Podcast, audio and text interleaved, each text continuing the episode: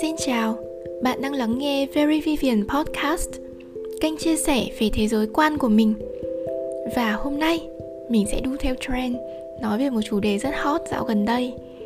Đó là về thị trường chứng khoán, vì VN Index vừa phá đỉnh rồi các anh em ạ.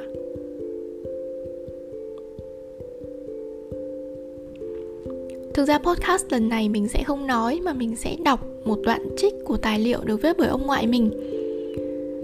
Cách đây khoảng 6-7 năm, khi mà ông ngoại mình biết là mình đang học môn Business Finance ở trong trường đại học, thì ông mình có hỏi mình một vài câu về tài chính căn bản. Nhưng mà mình cũng bị trả lời hơi kiểu ngắc ngứ ấy. Vì mình học đại học bằng tiếng Anh, cho nên là những cái khái niệm xoay quanh Born and Share thì mình cũng không chủ động dịch ra tiếng Việt.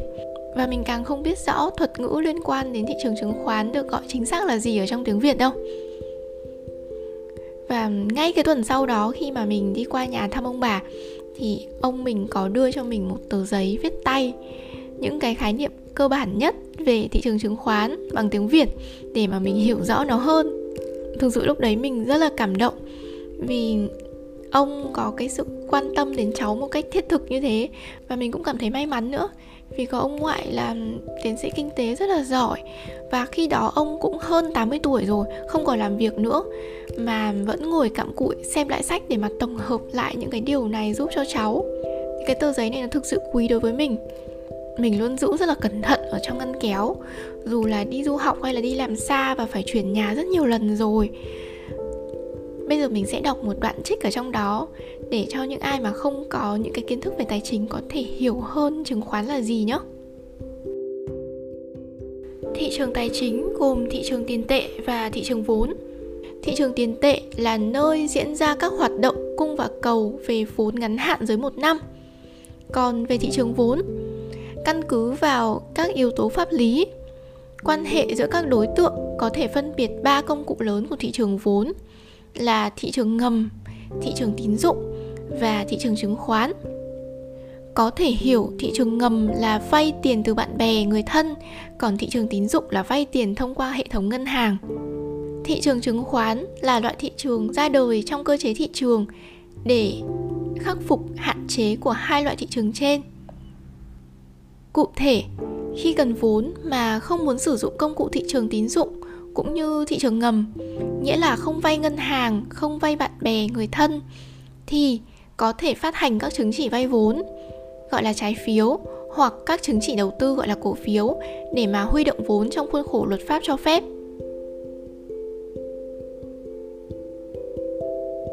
Đồng thời, những người có vốn cũng có một lựa chọn, đó là không mang tiền của mình đi gửi ngân hàng hoặc cho bạn bè vay, mà tự mình lựa chọn các loại chứng khoán có lợi để mua.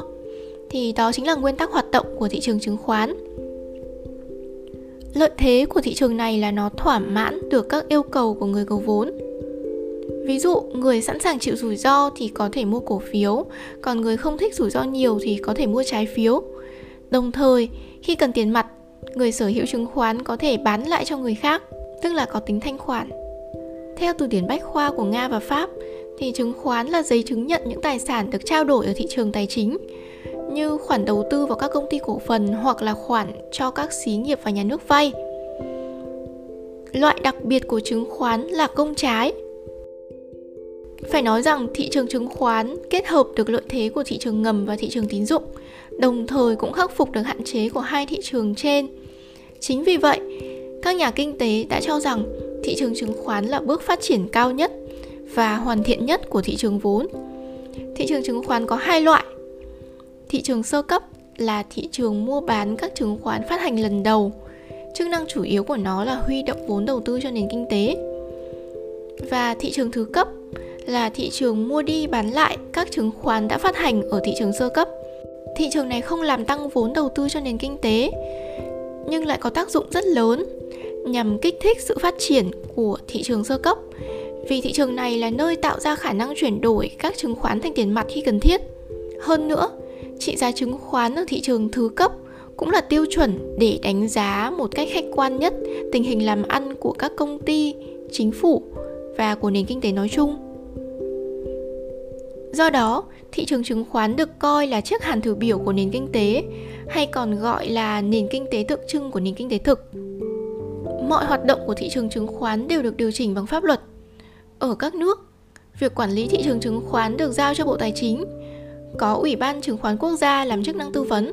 Ở một số nước khác thì Ủy ban Chứng khoán Quốc gia do Bộ trưởng Bộ Tài chính làm chủ tịch. Ủy ban này hoạt động như một cơ quan quản lý nhà nước về thị trường chứng khoán, có văn phòng riêng, có bộ máy riêng.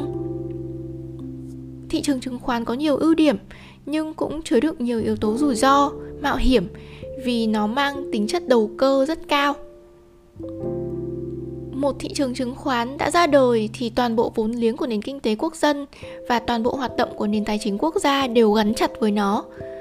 Do đó, khi nó bị trục trặc thì sự ổn định của nền kinh tế và tài chính quốc gia sẽ bị đe dọa. Đó là đoạn trích từ tài liệu của ông ngoại mình mà mình muốn chia sẻ ngày hôm nay. Đến bây giờ thì thị trường chứng khoán Việt Nam cũng đang dần phát triển lên. Ngoài cổ phiếu và trái phiếu thì ở Việt Nam từ năm 2017 đã bắt đầu hình thành thị trường chứng khoán phái sinh rồi. Đã có những cái sản phẩm như là hợp đồng tương lai, chỉ số VN30, hay là cũng có những cái loại khác như là chứng chỉ quỹ, chứng quyền vân vân. Podcast này thì không có mục đích là dạy chơi chứng khoán hay là gì hết. Mình chỉ muốn là đưa ra những cái khái niệm cơ bản về thị trường này để những người mà không tiếp xúc với ngành tài chính có một cái nhìn rõ nét hơn, tránh bị lừa đảo trong cái giai đoạn chứng khoán đang lên này. Cảm ơn bạn đã lắng nghe đến đây và xin chào tạm biệt.